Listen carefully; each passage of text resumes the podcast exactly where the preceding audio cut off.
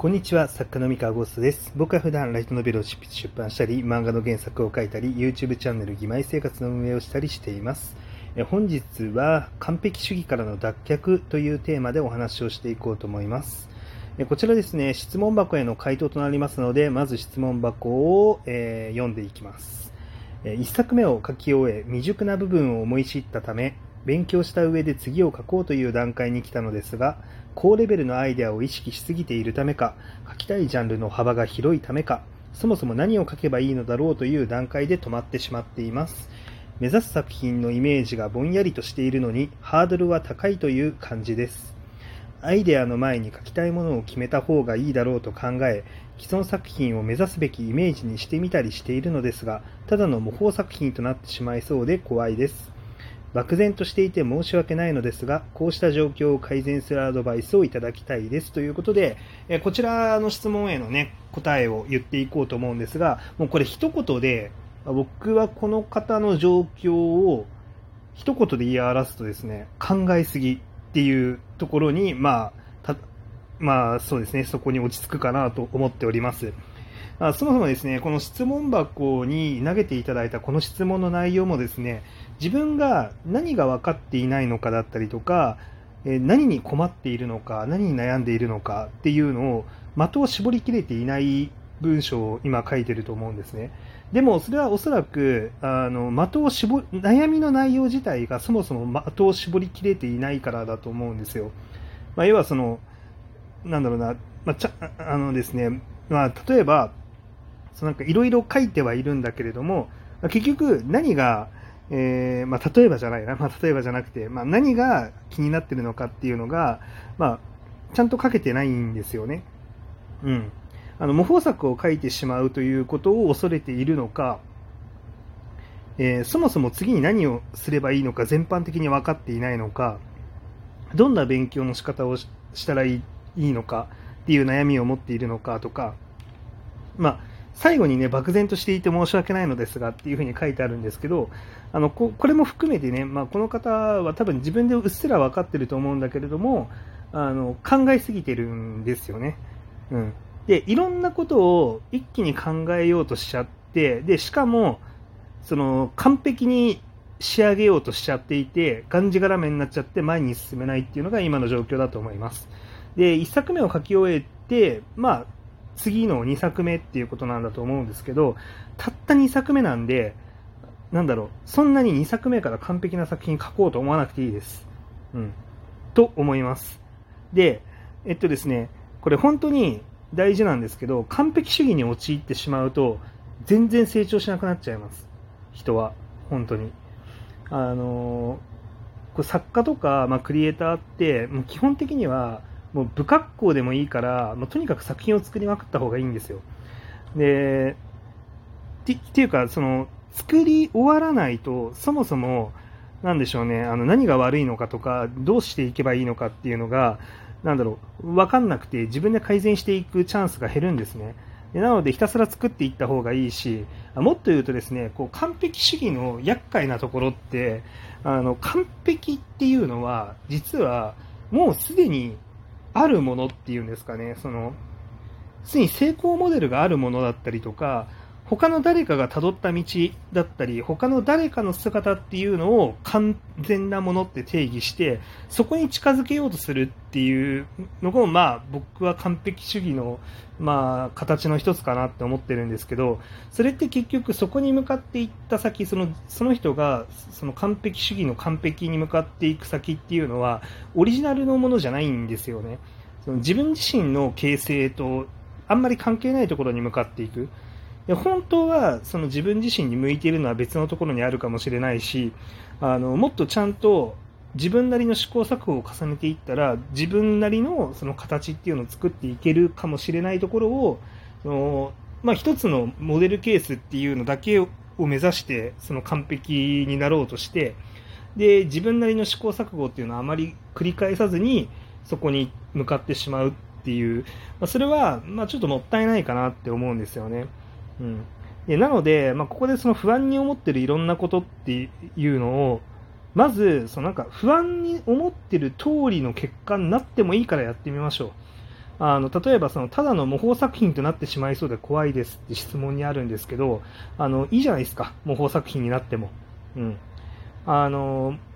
正直ですねそれでお金を取ったりとかあのなんだろうえー、っと商売をしていこうとかそういうのはちょっとどうかな良くないよねって思うんですけど、まあ、正直そのアマチュアのそうなんだろうその修作っていうんですかねあのな習う時点での修作だったりとか、まあ、あとはその趣味の範囲のあの創作においてなんか既存作品の類似点だったりとか、まあ、その模倣だよねって言われるようなことって、まあ、あったとしても、まあ、僕は別にいいんじゃないかなって思うんですよ。でそういうのって結局新人賞通らないですしあのなんだろうな要はその致命的なダメージを受けることになることはまあほぼないと思うんですよね、まあ、そういう作品をやってしまった時にね。で、なんだろう、なんで、こうそれでさ、そのこう例えばウェブ小説とかで発表してみましたと。でいろんな読者から、まあ、これってあの作品の模倣作品じゃんっていうふうに、まあ、言われるようなものになっちゃってたとしましょう。ただ、それって、まあ、その瞬間はやっちゃったな、嫌な思いしたなって、この作者の方は思うかもしれないんですけど、あの、まあ、大した話じゃないと思うんですよね、言ってしまえば。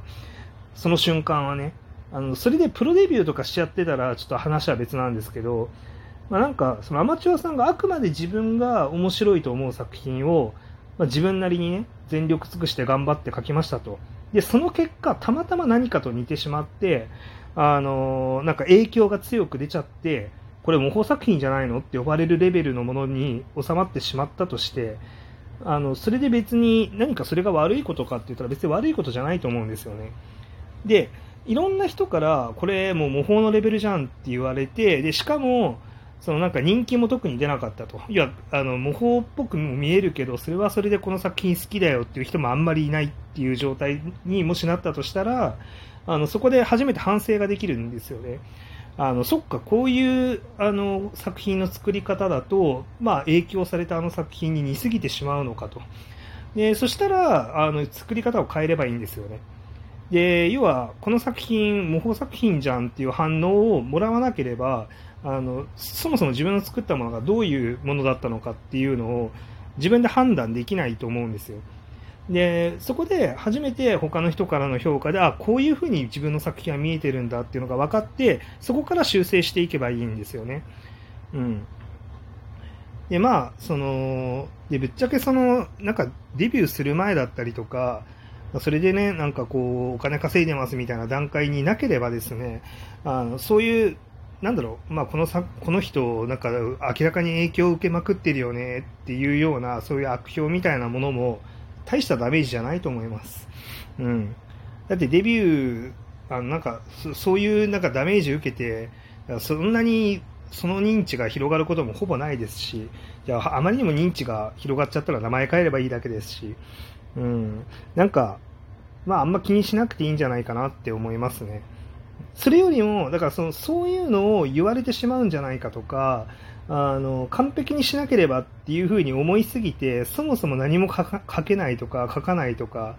その完璧になるまで作品を発表しないとかその新人賞を出さないとかそういう状態の方が僕はまずいと思いますね、うん、どんどん書いた方がいいです。でまあ勉強した上でってことは、まあ、多分その物語の作り方の、えー、構造の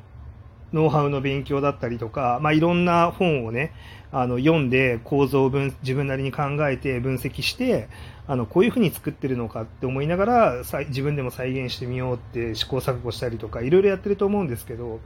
あのそれはどんどん続けてくださいで続けた上でじゃあ自分なりに自分だったらこういう作品を作ろうみたいな感じで考えて作っていくといいんじゃないかと思うんですよね。うん、でまあハードルは高いって感じるかもしれないんですけど、まあ、自分にできる、あの、今現時点で自分にできることの最大値を出す出して書くっていうのをま、ひたすら続けていく。うん。で、もう、最初の数作品はもう全然ものにならないと思いますけど、ものにならなくていいから、とにかく書き切って続けてみる。うん。それをずっと続けていくと、まあ、いつか普通にできるようになってるんで。うんあの僕もあのデビューするまでにあの10作品ぐらい書いてるんですよ。あの、長編小説を、240ページから300ページぐらいの長編小説を、あの、もう10作品ぐらい書いて、で、ようやく、まあ、10作品目とか11作品目とかで受賞に至ったんで、もう全然、あの、箸にも棒にも引っかからなかったような、あの作品を、まあ、たくさん書いてるわけですよ。なので、まあ、まだね、2作品目とかも全然、あの、なんだろう、全然ダメな作品でいいと思うんで、あの、まあ、とにかく、自分、少なくともただ、自分は面白いと思うっていう形で、あの、書いた方がいいけどね。うんまあ、自分もつまんねえって言いながら書いてたら、それはちょっとどうかと思うけど、まあ、自分は面白いんだよ、これがっていうのを、まあ、少なくとも、あの言いながら、考えながら書くといいんじゃないかな。で、まあ、何が面白いのかとか、その何が面白さの本質なのかっていうのは、それこそまあいろんなテキストにあの書いてあると思うんで、こういうのが再現されてると面白いんだよとか、あの、こうなってると人は面白さを感じるんだよみたいな、そういうのは探せばいくらでも、あの、そういう物語の作法って出てくると思うんで、そういうの見てみるといいんじゃないかなって思います。はい。で、まあ、それをちゃんと学んだ上で、じゃあ自分なりの面白さってなんかないかなって考えて、まあ、それを付与していけば、どんどん面白いものを作れるようになっていくと思うんで。はい。というわけでね、まだ1作目ってことなんで、あのまあ、1作目を書き終えて、まあ、2作目っていうことなんで、まあ、臆せずね、あのどんどんたくさん、もうひたすら書いてください。はい。というわけで応援しております。